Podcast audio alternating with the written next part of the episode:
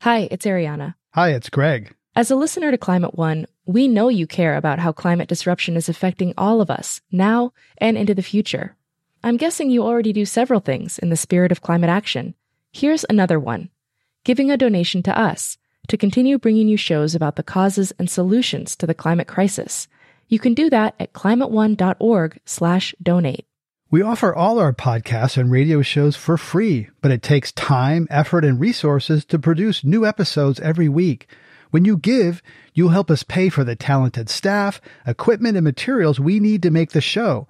And you'll join a group of other dedicated funders and community supporters who keep Climate One on the air. If you're inspired by the guests and conversations we curate, please consider making a gift today at climateone.org slash donate. Thank you for your support and thanks for listening. This Climate One podcast is sponsored by General Motors. How will we power our future? Can we create a healthy and clean economy? Climate One at the Commonwealth Club is at the forefront of the global debate about energy, economy, and the environment. Bringing together the brightest and most provocative leaders of our time, Climate One is the place where big ideas get heard. With thoughtful and insightful discussions on policy, business, science, and culture, Climate One founder Greg Dalton gets to the heart of the matter. It's our future. It's time to come together. This is Climate One, changing the conversation about America's energy, economy, and environment. I'm Greg Dalton, and today we're discussing climate fiction in literature and film. During the Cold War, the specter of nuclear Armageddon was portrayed on screen in stories ranging from Doctor Strangelove to the 1983 TV mega hit The Day After. Today, climate disruption is catching on in Hollywood. Recent movies portraying a world gone crazy on carbon include Snowpiercer and Interstellar. In literature, Barbara Kingsolver's 2012 novel Flight Behavior was set in a small town where monarch butterflies migrated north from Mexico in a warming world. And science fiction author Kim Stanley Robinson has written several books featuring a trashed climate, most recently the novel 2312. Over the next hour, we will talk with Kim Stanley Robinson and journalist Jason Mark about climate fiction and climate reality. Along the way, we'll include questions from our live audience at the Commonwealth Club meeting today in Lafayette. Author Kim Stanley Robinson is perhaps best known for his Mars trilogy. His climate themed work includes Antarctica and 40 Signs of Rain. The New Yorker magazine called him the greatest living science fiction writer. Jason Mark is editor of the Earth Island Journal and recently penned a column on Cli-Fi published in the New York Times op ed page. Please welcome them to Climate One.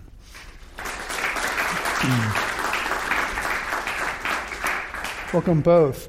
Uh, Kim Stanley Robinson, let's begin with you. You, your story. You went to Antarctica, and uh, that was part of your kind of climate awakening. Tell us about your time down in Antarctica. It was about what 20 years ago? Yes, uh, it's almost exactly 20 years ago. Um, thanks, Greg. I was sent to Antarctica by the National Science Foundation that has an Antarctic program for artists and writers. And so after my Mars books, I applied, got accepted, and spent uh, two months down there. That was November and uh, December of 1995.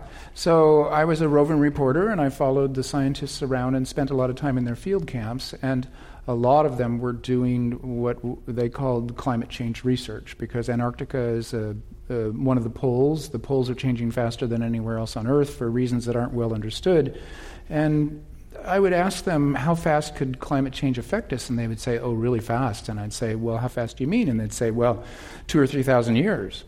and so um, that's fast for geologists, but it's slow for us. And I couldn't think of a story. And when I got back from Antarctica, I wrote a novel about Antarctica that only just began to discuss climate change, but um, sea level rise is implicated in that because the West Antarctic ice sheet uh, is unstable down there and could come off and sea level rise quite quickly. So that was one aspect of the story. And another one was when they uh, took the Greenland Iceland cores uh, at the turn of the millennium, they got 800,000 years of really good atmospheric data year by year. And they found that there had been abrupt climate change, which the National Research Council put a report out on.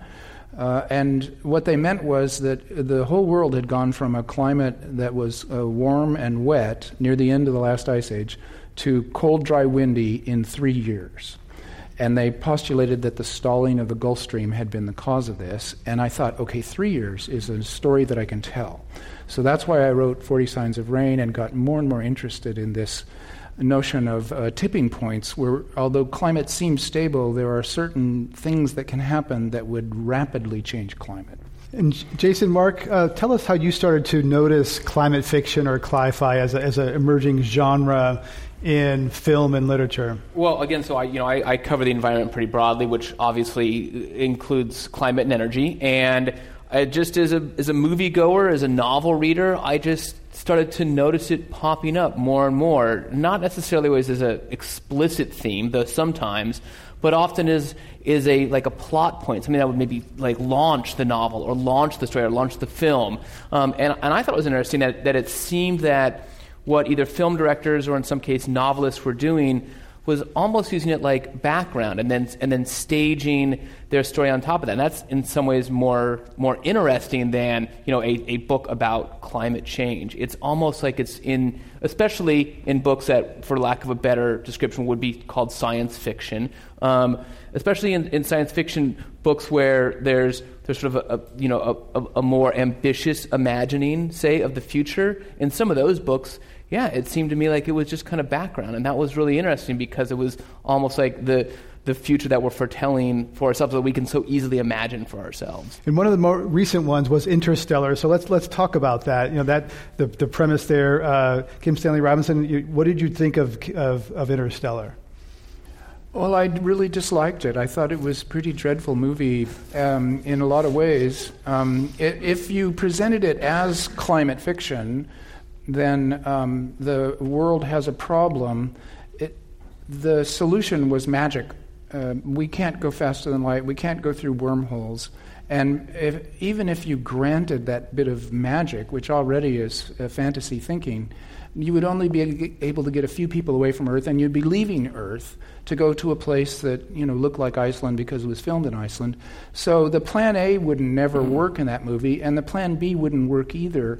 So it was as if the filmmakers were saying, if since this is a science fiction movie, we can be stupid and get away with it because it's just science fiction. And so I was offended by it because science fiction is actually a very intellectually powerful genre and it doesn't have a whole lot of patience for stupidity.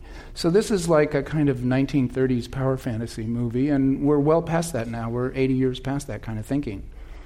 Jason Mark, you ended your New York Times piece by saying there is no planet B.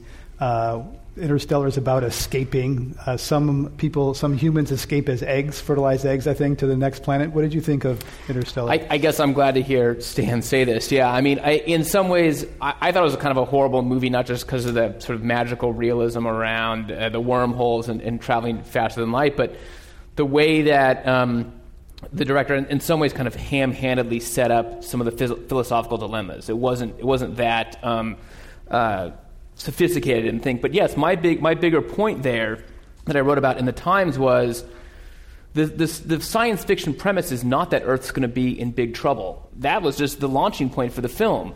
The real the real thing that is implausible or that is in a way kind of politically undigestible is that some small fraction of us are going to launch off into the next planet. And well, maybe maybe some lucky stranded few will. The one percent, or the or the uh, you know point zero zero one percent. But what about the seven billion rest of us? Um, and in a way, this is kind of like the recurring theme of some of these movies. I thought Snowpiercer, in fact, did that kind of well because that movie, if anything, had this sort of more interesting class dimension, right? Saying, well, the, the people in the front of the train are all going to party and the proletariat in the back are going to be eating ground up bugs um, and these protein bars. So, and that, so the director's kind of saying there is no escape. There's, you know, we're all on this, this kind of train rattling around together, and the people in the caboose at some point are going to say,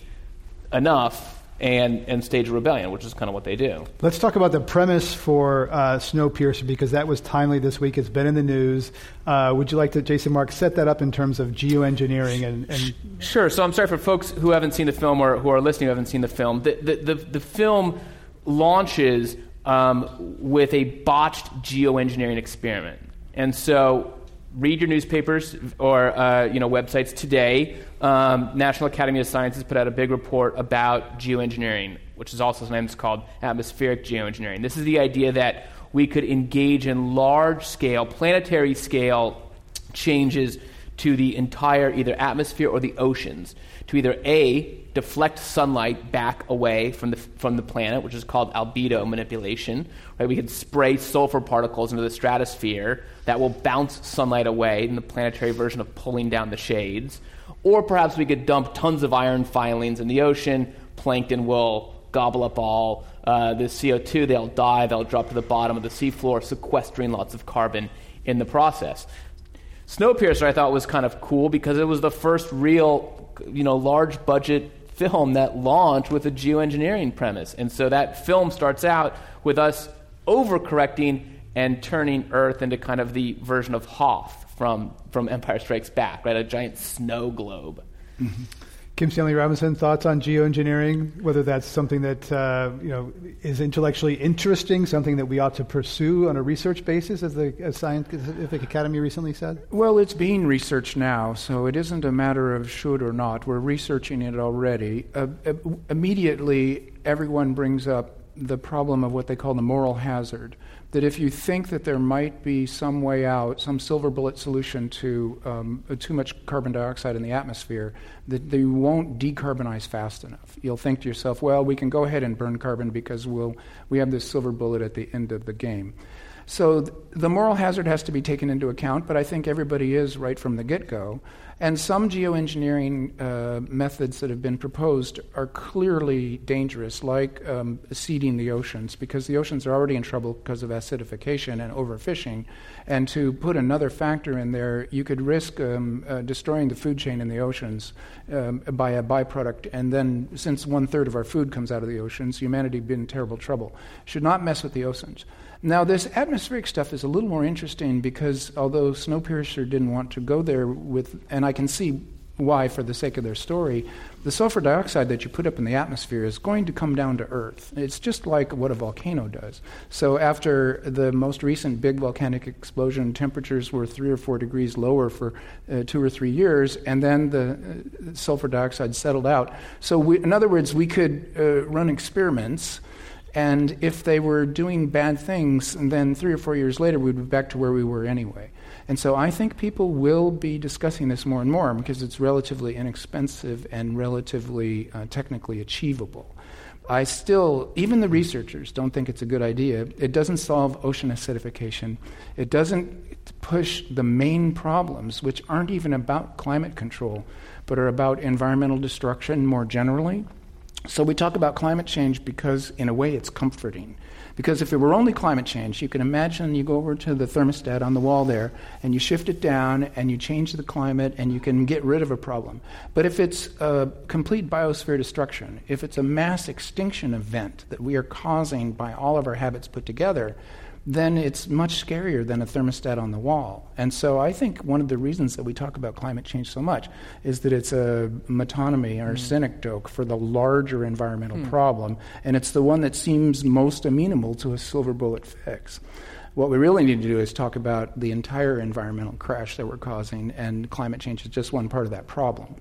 And a lot, it's a very dark story. Do people really want to read about all that doom and gloom stuff? How do you write about it in a way that's not a real downer? I mean, you want to sell books after all.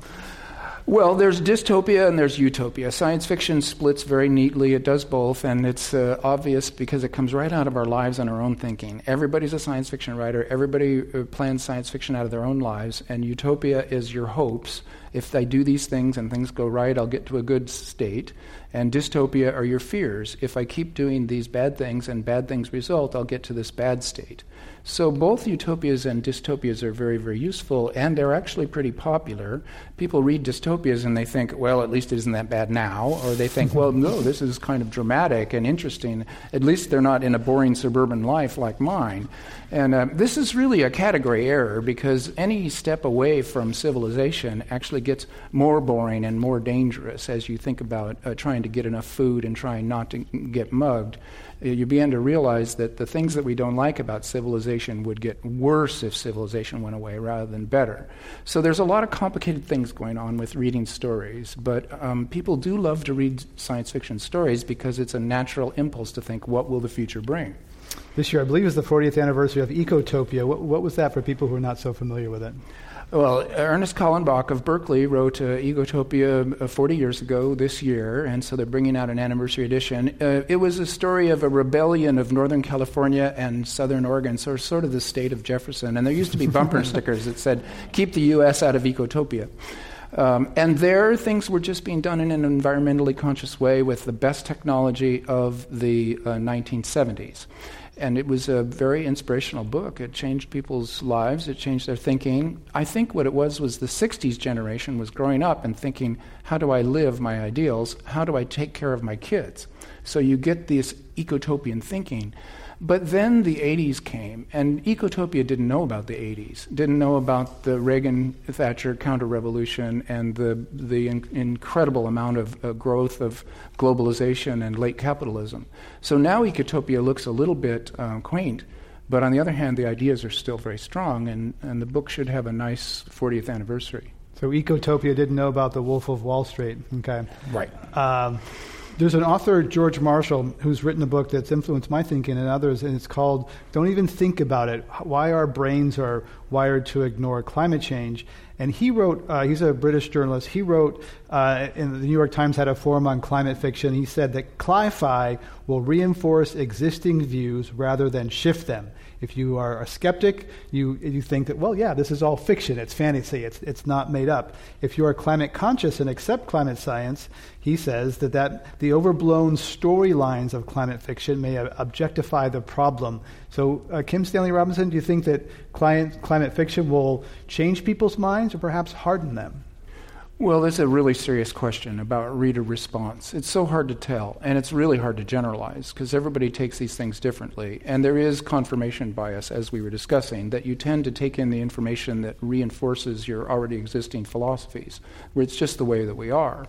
So you read a fiction that in which the climate has changed in the future, you might find it reassuring. You say, "Well, I'll be dead before that happens, so that's their problem, not my problem." On the other hand, you could take it as a warning. You could think, "Well, I want a decent life for my grandchildren, and I rate my grandchildren as lives as importantly as my own, as a philosophical or moral position."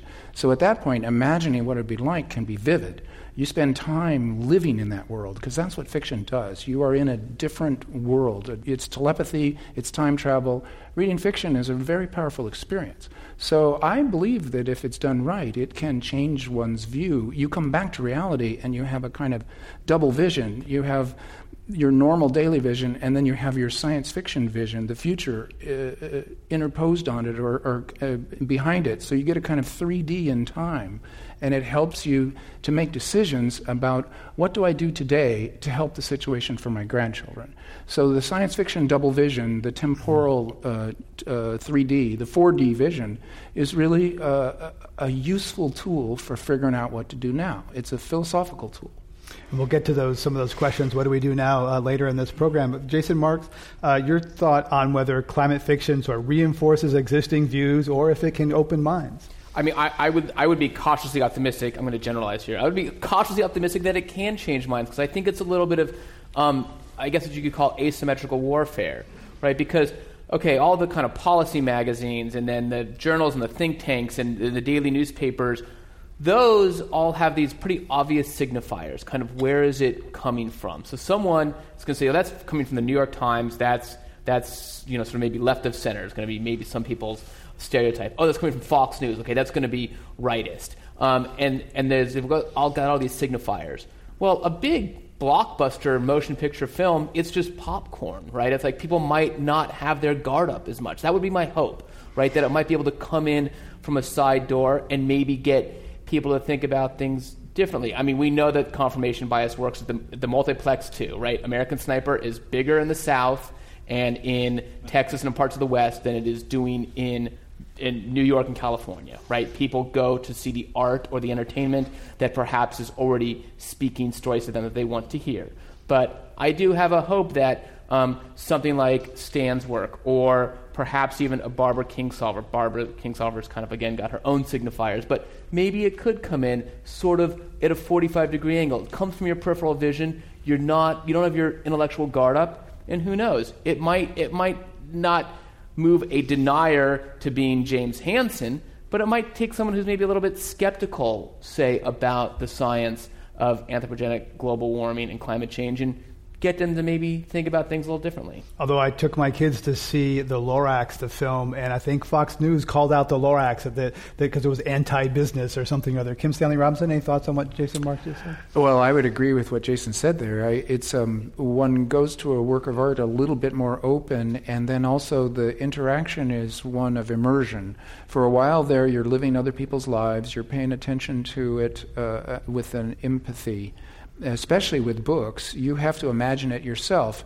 And what you're imagining is, well, what was it like to live in the year 1800 during the Napoleonic Wars, and what did it feel like for them? Not the facts, but the feelings. So it's a very emotional business. And once you get to the emotional level, you begin to process in a different way than you do when you're reading the news in a more cognitive sense.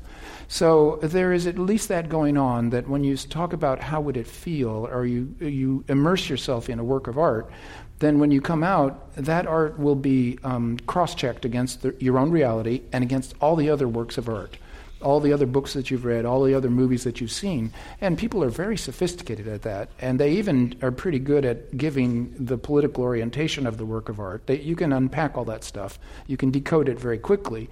But it's also put into everything else that you've experienced. And then it becomes one more datum. You've lived one more life. That's the magic of art. You've managed to pack in one more of your 10,000 lives by reading another book, by seeing another film.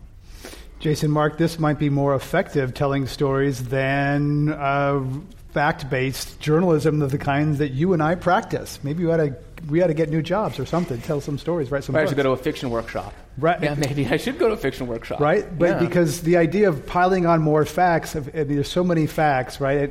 And there's the confirmation bias that's been, that Stan mentioned. Piling on more facts, is that really going to change someone's mind versus immersing themselves in a world that they might have some empathy? Well, uh, the postmodern literary critics would, would tell us that we're all doing the same thing. We're all yeah. telling stories, and they're just different genres. So, in, from your platform, you're saying, well, these are facts, but immediately the orientation of the facts, the sequencing of them, the emphases that you have mean that you're telling another kind of a story that's summarized rather than dramatized. And summary has enormous power. Uh, dramatized scenes are like a movie in your head. You have to read 500 pages to pass a couple of months. Summarization can quickly give you abstracts and make a story that crushes down a whole lot of different elements. And so you can do it in a thousand words rather than um, 360,000 words. So um, I would say that we're uh, basically doing the same thing, and it's the same thing that all of us do. We tell stories to each other. We're addicted to stories, they're one of the main ways that we comprehend the world. Our religions are stories, our, whatever our psychologist tells us are stories, um, philosophy is stories. And it's just a question of do you believe them or not? And you sort of believe them all conditionally, but you rate them against all the other ones that you've heard, and you come up with your own personal philosophy. So I would say there's not a whole lot of difference except for genre differences. And each genre has its own particular power.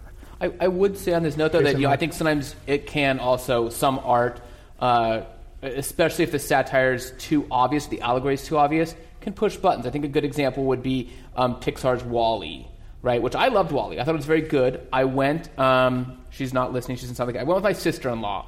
Um, she was grossly offended by the film. She felt that the depiction of sort of ordinary Americans as basically fat, stupid, and lazy, if you've seen the film, right, was was aimed at her. She really came out of that film. Um, very turned off, and there was a there was a there was a subcurrent of, of criticism around WALL-E, um, part of which did come. I mean, I saw like a very harsh review on National Review Online, but, you know, there was a mm-hmm. subcurrent saying, wow, and it's a cartoon, right? That it, it had so little subtlety that um, that might, you know, people's guard is going to come back up. Sure. Perhaps. Uh, we're talking about climate fiction and Climate One. Our guests are Jason Mark, editor of Earth Island Journal, and Kim Stanley Robinson, the author. I'm Greg Dalton. Uh, while we're critiquing things, Kim Stanley Robinson, I'd like to get your view on a book that was quite influential, involved actually a talk at the Commonwealth Club, and that was Michael Crichton's State of Fear, hmm. which really attacked environmentalists and uh, basically said climate change is bunk. What did you think of that book? Well, I thought that was a dreadful novel. Um, and this is the thing as a work of art, you couldn't believe a single sentence of it. Uh, scenes would happen that when you rated them against your reality principle, like, could this happen? Um, you would have to flunk it on, on every page. The, the, scenes it was presenting were unbelievable just on the strict sense of do people do this in the real world that I know? And no, they don't. So it was a very political attack, and maybe it's like the opposite of WALL-E, although, you know, this is probably my own confirmation bias. I thought WALL-E was a masterpiece. I, I thought WALL-E was great. Yeah. I loved uh, it. Although I saw it in a, in a small town where there was not applause at the end, and I think it was similar to your sister in law's reaction. To people uh, were feeling a bit offended by that view of ordinary Americans. Um, but, you know, Jonathan Swift was a very angry guy, too, and that's how satire works you, you uh, exaggerate things to the point of, um, uh, of um, grotesque, like the triplets of Belleville. There's an animated view of right, ordinary right. Americans that's even worse. Um, and um, you have to be able to take it and, and do the translation. But people are very sophisticated in their consumption of art because everybody watches so much, everybody reads so much. So people, I think, are capable of making these judgments and translations. How do you talk to a climate skeptic if you come across one? I say to them, when you're sick, do you go to the doctor? That's what I say. Because a doctor is a scientist, and medicine is science. It was kind of the first science. And everybody knows that medicine cannot always cure you, and uh, sometimes it's confused, and so it's a really good lesson in science. Science is not just facts, nor is science settled in stone, nor is it some godlike power to comprehend the world. It's just science. It's an attempt to understand things by reproducibility and by all the other parts of the scientific method. And when you're sick and when you're scared for your life, you run to a scientist. And I, if I get climate skeptics that I'm irritated enough with, I will really press them on this point. Because they can't, they'll have to admit that a doctor will walk up to them and say, Look, you don't have any symptoms yet, but you've got a cancer. I've got to poison you within an inch of your life, and it will kill the cancer before it kills you. And the climate skeptic will say, Yeah, poison me. You know, I, I take your word for it, and I don't want to die. So then the scientist comes up. What if it's the same doctor? Says, look, the planet's sick. Your, grandchildren are going to be living miserable lives if we don't do these relatively minor fixes that are actually quite economical and a lot of fun. They re engage with the world, they're kind of a project, it's pretty cool. What's the problem with it? And so, this is the way that I would try to uh, squeeze the issue that everybody believes in science, even the so called anti science skeptics. There's a couple a scene in one of your novels where there's some scientists uh, working at the National Science Foundation, and they're wrestling. Congress is not doing anything like, like today, and they wrestle with something was whether they should go outside the parameters of uh, their scientific discipline and become advocates and become activists. Uh, and I think some scientists today wrestle with that boundary. Mm-hmm. Jim Hansen has clearly crossed that line, become an activist, and some people that think it has discredited him. But let to get Kim Stanley Robinson on that, and then Jason Mark. Well, I think it's a dangerous thing because as a scientist, you want to actually be speaking with the authority of the scientific method and talk about what science can really uh, assert, and which is always probabilistic. So once you do a James Hansen, although I admire him greatly and I think he's done the right thing for himself, it's kind of a retirement move, and now he's James Hansen. He's not NASA. And what you would want is something like what came out today from the National Research Council, I think it was, where it wasn't any individual that said this. It was the National Research Council putting out a report that has been peer reviewed, that was written by a dozen people based on the research of 10,000 people. And it says, This is the best that we can tell you right now about the situation. And what I would like to see is all scientists go to their professional associations and have them uh, agree to put out uh, statements about climate change and what we can do about it that are authorized by the entire scientific body the American Chemical Society, the AAAS, the National Association of Sciences, and in fact, like 135 scientific organizations worldwide have all spoken on this already. But the more they do it as, speaking as um, the scientific community rather than as an individual like Hansen, the more power I think it has to shape public policy. Jason Mark, is that right? Do institutions um, can people empathize with it, with an institution versus a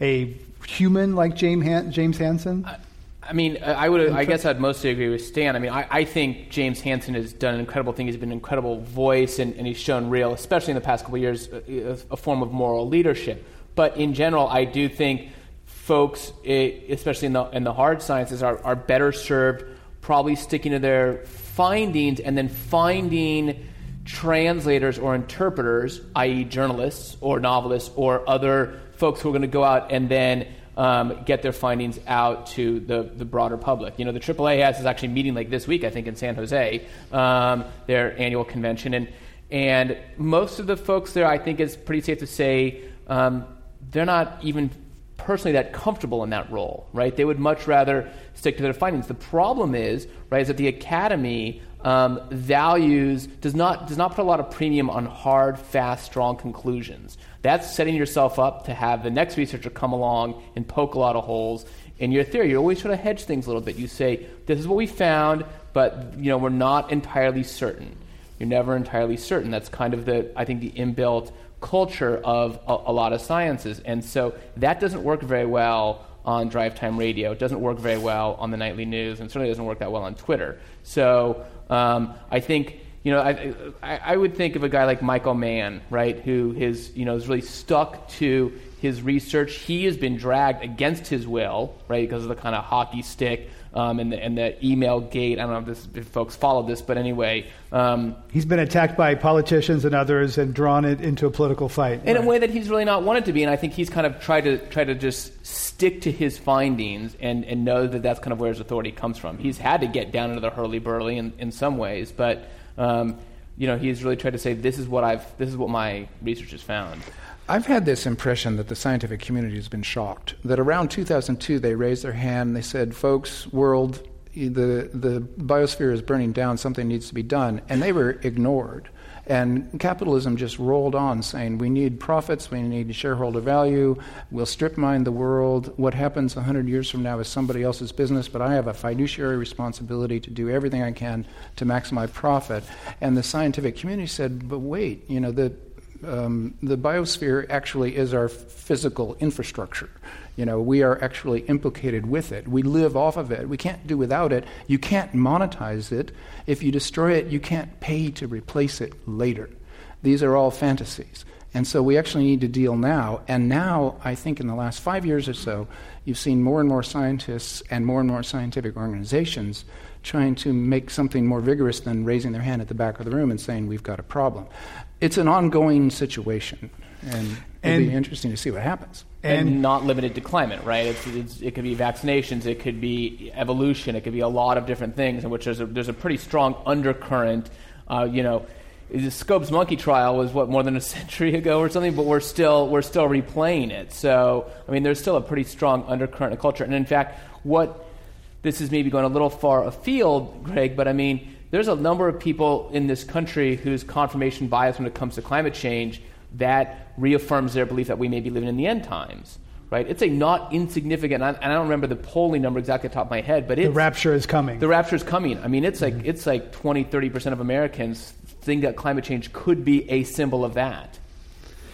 That's uh, right. That's one piece of the uh, of the American population. Uh, we're talking with Kim Stanley Robinson and Jason Mark at Climate One. I'm Greg Dalton. What do you do in your own life to try to be part of the solution? Jason Mark, what do you do to walk the walk in your own life?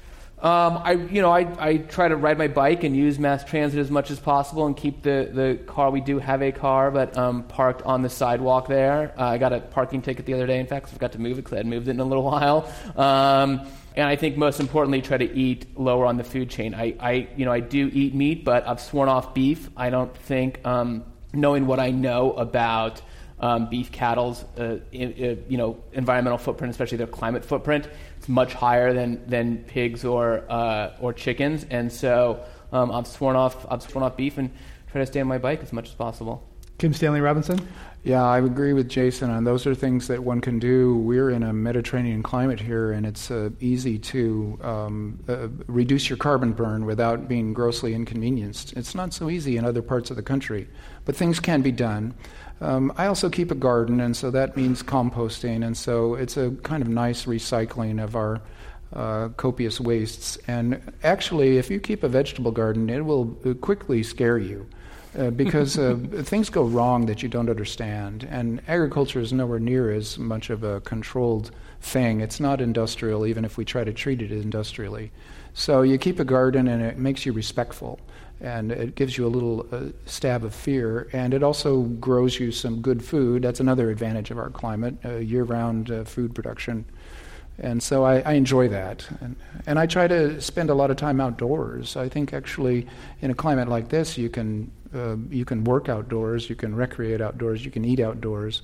It's uh, seldom that you get driven indoors. Speaking, speaking of recycling, uh, are your books recycled, um, printed on recycled paper? All too often. yes. Pulping is common in paperbacks. I, I, couldn't agree more. I mean, you know, I, I, think, you know, uh, Greg, I founded the, or co founded uh, 10 years ago Alemany Farm in San Francisco. It's the largest urban farm in San Francisco. And I strongly believe that um, just a smidgen of being your own food producer is probably the number one thing to uh, not the number one thing, but among the top things to kind of build an ecological awareness because you have to very quickly become a hydrologist and a meteorologist and you know a bug scientist and a, and a little bit of a plant scientist. And you, I think you become more physically aware of, of our surroundings and you, and you realize that we are in a dance with wild nature. And I think that's why you see so much cultural sort of force um, behind the kind of Michael Pollan uh, mm-hmm. um, you know, uh, sort of trend around around sustainable food because it is this. You, you, just you just have like a pot of herbs and and one tomato plant. It's gonna it's gonna blow your mind.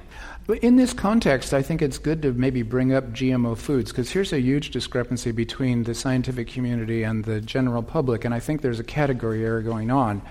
Um, genetically modified foods, um, we've been genetically modifying plants ever since humans were humans in terms of hybridization. So if you clip them with little um, microscopic scissors rather than hybridizing them, the act is not hugely different. And I think what people are objecting to against GMO foods is not that the foods have been manipulated, the plants have been manipulated, but that the seeds and the genes are then owned by a company. So, what you're objecting to is not science, but capitalism. And this happens a lot. A lot of an- anti science, especially from the left in America, is an objection to ownership of the public good. And so it's an objection to capitalism, not an objection to science. And if you destrand those two, you begin to see this big cosmic battle, at least I do, in which uh, science is a force for trying to understand the world and make us more comfortable and in better balance with nature. And capitalism is strip mining for private profit of the 1% as it's practiced now, and it's basically been its historical uh, role all along. I mean, it's been necessary, it's been good, and yet it was never designed. It just came into being, and now it's destroying the earth. We have to change it. So, GMO, the, the food of the future is going to be a combination of organic gardening and genetically modified organisms. And there's a good book called Tomorrow's Table about this. And it, and it transcends the current political uh, differences about what to like or not like, so that organic people and genetic engineers are going to be working together to make sustainable food. In the current context, that sounds confused. In the future, it's just going to be doing what's necessary to feed the 7 billion. So people have to get, open up their minds and think, how can we bridge to a future that's truly uh, in balance and sustainable? We have to do some weird things along the way, and including opening up our ideas to the possibilities that peculiar combinations are going to happen in the near future. And on reforming or, or modernizing uh, or sort of changing capitalism, there's some people, there's people establishing B corporations. A lot of people are trying to have make large corporations be more sustainable. I was with a group of people yesterday who said, We understand the models are broken. Uh, we don't know how to replace them. Uh, how, Kim Stanley Robinson, how would you reform or uh, fix capitalism? You mentioned a couple times that it's the problem. Well, it is a very hard thing to discuss in detail because we have to make it up. It's a work of science fiction. But there are some guides. what if uh, everything was, uh, impor- the necessities of life for human beings were all regarded as public utility districts? So this gets back to social democracy and even to socialism. The idea that food, water, shelter, clothing are all public goods and are, uh, should be run of the people, by the people, and for the people. Then capitalism, as we practice it now, would be, in economic terms, what they call push to the margin, be a marginal activity. So the toys, the games, the iPhones, they could still run the way that they run now, but the things that people need to live, like healthcare, are not profit motive driven, but are just simply part of the public good that we do for each other. So this sounds uh, radical, but since 2008, it doesn't sound anywhere near as radical as it used to, because in 2008 we saw that the so called free market system can crash and that nobody understands it anymore, and that it is also destroying the earth. It persistently undervalues the natural world and human labor. So these are the things where you can cut costs by not paying for them when you make your goods. So humans get immiserated and the natural landscape gets thrashed. So uh, paying for those would be a matter of reorganizing our priorities, and it would be a big job, but it would also just be changing the laws. And we change the laws all the time. So it isn't that radical or crazy. I'm not really calling for revolution. I'm calling just for a political program that changes the laws to make things more sustainable and more just. And some of that's already happening. The ecosystem services is, is, an area where companies are starting to realize that it's worth, uh, in their self interest, to pay to protect a, a, watershed upstream so that the water that comes into their factory uh, is clean and that their nature provides all sorts of services that are of benefit to, to companies. And there's even markets that are starting to come up and, and, and, and uh, develop around these areas where they can make money and people can trade and that sort of thing. So right. there is, it right. actually is happening in some respects. Yeah, paying the true cost is one way to think of it. And then uh, that would mean a carbon tax, but it isn't really a tax. It's paying the true cost. So paying the true cost of carbon would just be putting a bigger price on it and uh, putting the real price on it, the price of its wastes. And uh, another great idea comes out of this recent book by Thomas Piketty, uh, Capitalism in the 21st Century. If you have progressive taxes, that's great. We should have progressive taxes. But if the taxes were not just on income, but on capital assets, if there was a progressive tax on capital assets, this is the scary idea out of Piketty's book that scared Wall Street, that scared the economists, that scared capitalism in general and the right wing. If there was a progressive tax on capital assets, wealth would tend to flow back towards to everybody that made it. And it would not tend to accumulate in a pyramid at the top in the 1%. You simply, the more capital assets somebody has, the more they get taxed, and eventually they get uh, equalized. Anybody making more than $100,000 a year is actually going into unhappy land rather than happy land, according to uh, scientific studies. So nobody needs to complain about this. Um, it's a perfect plan, it's something we can all do. It's a political program, right? It's, and it's, it's now within the window of acceptable discourse. If I said this 10 years ago, you'd say, oh my God, these hippie science fiction writers, you know, they're just so crazy. and it's true, but now it's within the window of acceptable discourse. I can say it in this library, I can say it on TV. Uh, Piketty can say it and become a bestseller and speak all around the country about it. Um, that's the big uh, shift since 2008. And Piketty is just one part of it, but he's done an astonishing thing to mean that we can discuss these issues without sounding crazy, but actually sound rational. Maybe we'll find out in our question and answer period here in Lafayette how many of our members of the audience I'm looking out here, how many people over $100,000 or want to see some of their wealth de- redistributed. Um, but uh, we'll, we'll, get to that point in, in the audience question period coming up soon. We're, we're here talking at Climate One with the author Kim Stanley Robinson and Jason Mark. I'm Greg Dalton. You can listen to podcasts of this and other Climate One programs in the iTunes Store uh, Kim Stanley Robinson that our language has been changing around the severe weather that's been happening recently. Uh, derecho, polar vortex, atmospheric rivers. I never heard of these terms a few years ago, and now they're part of our everyday knowledge. So, how do you see the language changing as sort of severe weather uh, becomes part of our daily lives? Thanks for that, Greg, because I've been noticing that myself, and I think it's fascinating. This atmospheric river that in California has become the na- latest word. I, I, think we used to call it Pineapple Express. Oh, Express, exactly. Um, yeah. And it's a kind of an El Nino effect, but we're seeing them now. Uh, what I think used to be called a, a storm is now called an, atmospheric Rain. It used to be called rain. Rain. So I like it. I like it because it, it's, it, uh, it's, a, it's, it's scientific. Science is always making up new words, mostly out of Greek and Latin, in order to be a little more precise about the physical world. So, an atmospheric river is a metaphor, right? But it's a very powerful and clear metaphor as to what's going on across the Pacific. And we're going to get more of those. And polar vortex is one that didn't exist when I wrote 40 Signs of Rain, and, and now I, I see it come into being. So that'll keep happening, I think. Jason Mark?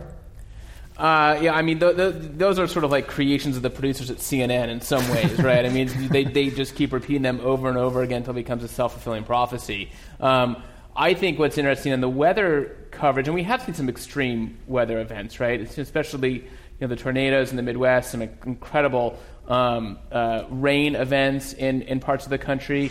But it seems like, especially if you, you watch cable news or you follow the, the Twitterati on Twitter, so much churn about, oh my God, this blizzard's going to hit New York, and then it's kind of like a nothing sandwich. Um, I, I don't know what's going on there, but you know there does seem to be I don't know. I mean, some sort of new heightened attention around weather, and perhaps it is because there have been some extremes that have been truly, I think, frightening to people. The tornadoes being the most obvious one. Tornadoes have been out of season, tornadoes have been especially large. Something there is it's sensitized to be. Maybe it's because we got the Weather Channel 24 hours a day. They're like, yeah, the, the, climate change is going to be good for the Weather Channel. You used a phrase in your New York Times article of storm porn, right? It's become right. the new sort of you know disaster uh, to show on cable TV. Let's go to our audience questions. Welcome to Climate One. Hi, thank you. Uh, my name is Raymond Welch. I'm the author of a Cli-Fi book called A Change in the Weather. And uh, what you were just talking about in terms of the atmospheric rivers is actually the premise of the book. It's a story of a family who gets caught up in an America turned upside down because the jet stream changes so radically that the seasonal highs and lows shift around the globe and agriculture fails. Economic collapse, right wing takeover. I wonder if you agree with me that the imminence of climate change is much closer than people think. My book occurs in, in 10 years. Mm-hmm. So Kim Stanley Robinson, your book was 2013. It might be much closer, it's a smaller number. oh, 2312, yes. But Um, no, what I would agree with is this the first time we have a food crisis, it will change everything because there will be panics and there will be hoarding. And as soon as there's hoarding, there's a lack of social trust, and the whole supply chain gets uh, gets messed up, and, and it's very hard to reestablish. Once people get into a hoarding mentality, it hardly ever goes away. People hold on to that their whole lives. So, and food, we only have six months worth of stored food for the population of the world right now. So, one food crisis, and uh, everybody will be that much more nervous about everything. I, I, what I think is interesting, yes, I mean, we could hit a sudden tipping point that would ruin some harvest and that would get people's attention real quick. I think what's interesting is the way in which the large agribusiness companies, I'm mostly thinking here of, of Monsanto and, and Archer Daniels Midland, um, have paid a lot, very close attention to climate change, have made a lot of investments in startup companies that are doing weather forecasting. And the head of ADM says, I'm not going to get into a, what he thinks is an academic debate about whether or not climate change is happening. They're seeing it, and their clients and or um, their vendors, right, that are either you know selling or growing these bulk commodities are seeing it as well. Last year in this country had one of the biggest soybean harvests in history, right? So I mean, but again, you could have a tipping point and you could have a couple of big failed harvests in the major commodities that, yes, I think would get people's attention very, very quickly many people forget, but we had rationing of rice at Costco just what five or six years ago when there was big Australian droughts hit hit the rice uh, market globally, and there was rationing at Costco. People forget. We're talking about climate fiction at Climate One. I'm Greg Dalton. Our guests are Kim Stanley Robinson, the science fiction author, and Jason Mark, editor of the Earth Island Journal. Let's go to our next audience question. Hi, um, my name is Jessica Lovering, and I work in an environmental think tank, but I study nuclear power to mitigate climate change. And the reason I mention that is that I also run a very large dystopian book club in San Francisco. And mm. we've noted that um, 50 years ago, a lot of the post apocalyptic fiction was very nuclear war focused. Um, and it's moved over time. You know, we went through plagues, but now it's very. There's a lot of dystopian fiction about climate change, and it seems like for my generation, that's the big existential threat that people are worried about. We're, no one's really thinking about nuclear war anymore um, as a realistic threat. So, my question is: Do you think you kind of mentioned GMOs that, you know, if you take out the that capitalism aspect, we might need to reconsider GMOs to solve the food crisis or to help with climate change adaptation. And the same thing is sort of going on with nuclear power. You know, James Hansen is a big nuclear power supporter because he's so worried about climate change. So, my first question is do you think that climate change really is the main existential threat that we're worried about now? And do you think that's going to make people sort of change how they feel about other risks like GMOs or nuclear power or, I don't know, Thank other you. things? Thank you. Oh, I mean, I guess Jason I'd agree with what you said earlier that, that, that, that climate change gets so much attention. I mean, yes, it is an existential threat because it's in some ways easier to wrap our minds around than, in fact, the collapse of the entire biosphere because of the sixth mass extinction, because of what's happening, especially with the oceans. Our magazine's got an upcoming um, interview with uh, Dr. Sylvia Earle. You listen to Sylvia Earle for five minutes, and you're just like starting to get really bummed out. I mean, I think actually, yes, people are going to start rethinking um, some of these technologies and, and how they feel about them. But in a way, climate change is the most obvious symptom of larger problems that are happening system wide on multiple Earth systems. Um, you know, there's there's some people who've got this kind of model of tipping points. Well, how many biological biosystems tipping points have we crossed? They say four of nine. Some of these are things you don't even think about. How much nitrogen is out in the biosphere? Are we over? We- You know, we've created all this synthetic nitrogen um, in the form of fertilizers, and then it all washes out into the biosphere. That's pretty academic compared to thinking about I drive in my car and I'm spewing an effluent that goes somewhere. Um, so, to answer your question, I think um, it's, it's, it's all of these kind of systems that are crunching at once. And that's what's going to get people to start reconsidering some of their antipathy or, or opposition to various technologies. And on the getting bummed out thing, I want to ask both of you. Uh, this gets pretty dark. Uh, if you knowing as much as you know about the climate reality and the, and the biosphere, how do you avoid? What gives you hope? How do you avoid getting depressed? Do you drink alone? You tell us? Yeah, Drink with others. who are also depressed. Yeah, share the misery. Yes, okay. No, life is robust. It's only extinctions that are irreversible, uh, and uh, and ocean acidification. So um, there's many many reasons for hope. It's a natural human activity. Um, to, but I want to say about the nuclear question because it's so interesting. I've never read a really detailed analysis of how much carbon saving is there really from nuclear. But I would also agree with Hansen in this. It would be better than burning coal, and you can also think of it as a bridge technology. One more generation of nuclear run by the U.S. Navy that has been doing nuclear since 1945 without, I mean, occasionally they'll lose a bomb, but they've never had a nuclear accident. And um, um, so, in other words, if it's run for the public, by the public, and not for profit, nuclear can probably be safe and be a bridge technology to even cleaner technologies. One more generation of nuclear is not going to break the bank on destroying the world, and yet it might save us a crucial amount of carbon. What I'd like to see is an analysis of that. And Amory Lovins says that we are already so close to really excellent clean energy that we don't need nuclear. We can just go straight to the forms of clean energy. But energy is important, and the, we waste it like crazy 12,000 watts a year for Americans, uh, 300 for people in Bangladesh. In the developing world, energy means refrigeration, means health. So we need energy bad, and we can't just say, let's not have energy.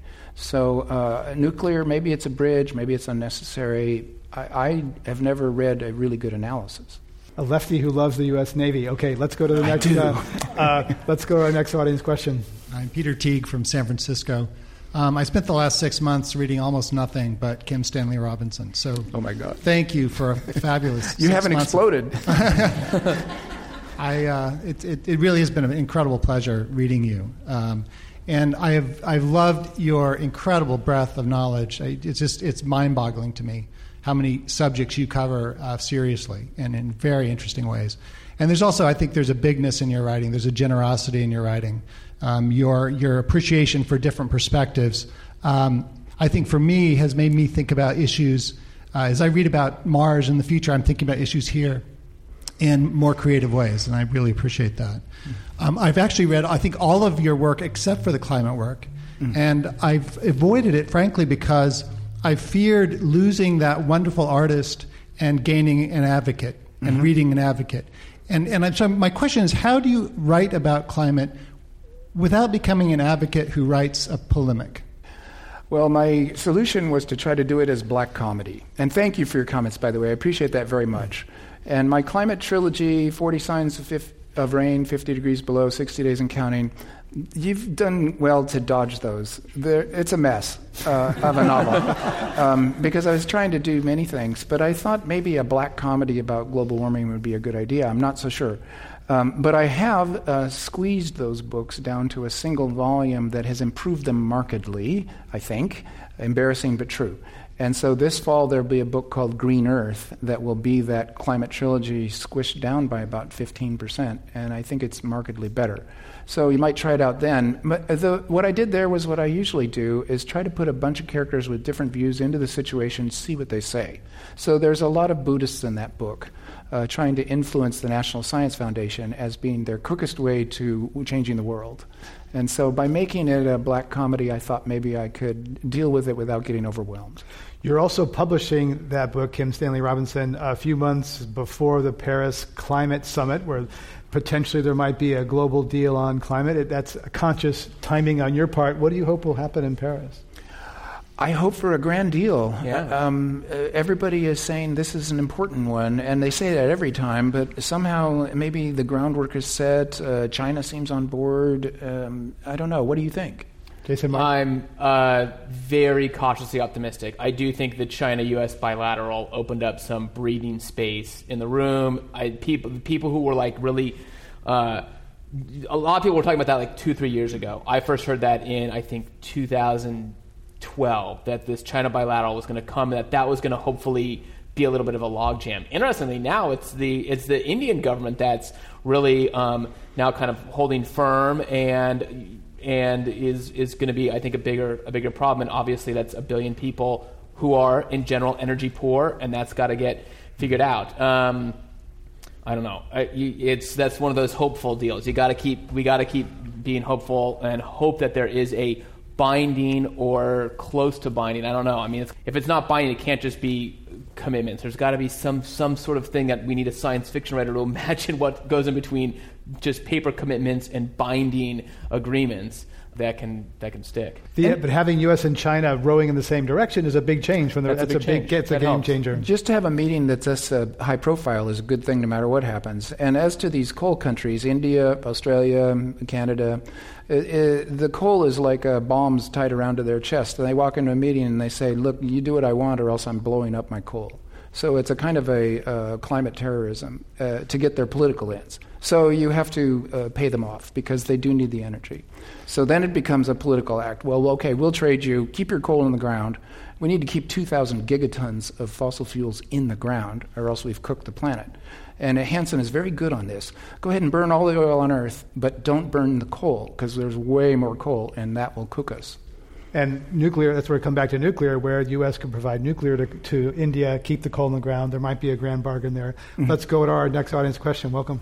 Yeah, I'm James Kalen with Virtually Green. And uh, years ago, I worked with a little company called Maxis. It developed something called SimCity which arguably I would say had was largely responsible for at least a whole section of time wasters who ended up knowing a tremendous amount about system and, and having to, to solve things by looking at things as, as an integrated system. You could not win that game by just throwing police stations at something or just throwing employment. Everything connected.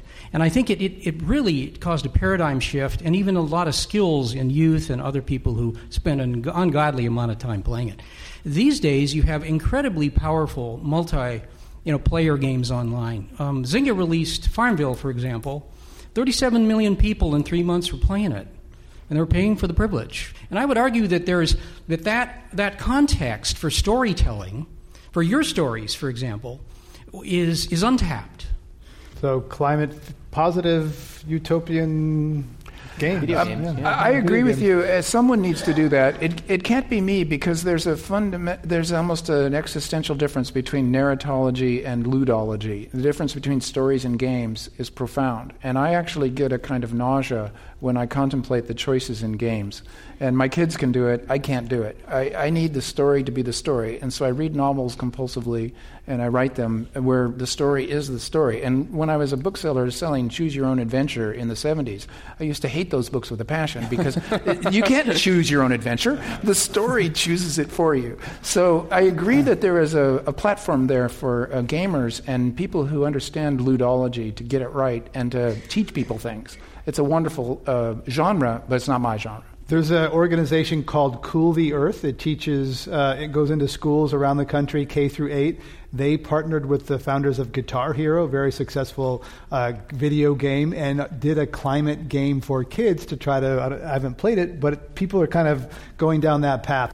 We have to end it there. Our thanks to Kim Stanley Robinson, author of 2312, and Jason Mark, editor of the Earth Island Journal. I'm Greg Dalton. You can listen to this and other Climate One podcasts in the iTunes Store. I'd like to thank our audience here at the Commonwealth Club in Lafayette and those listening online. Thank you all.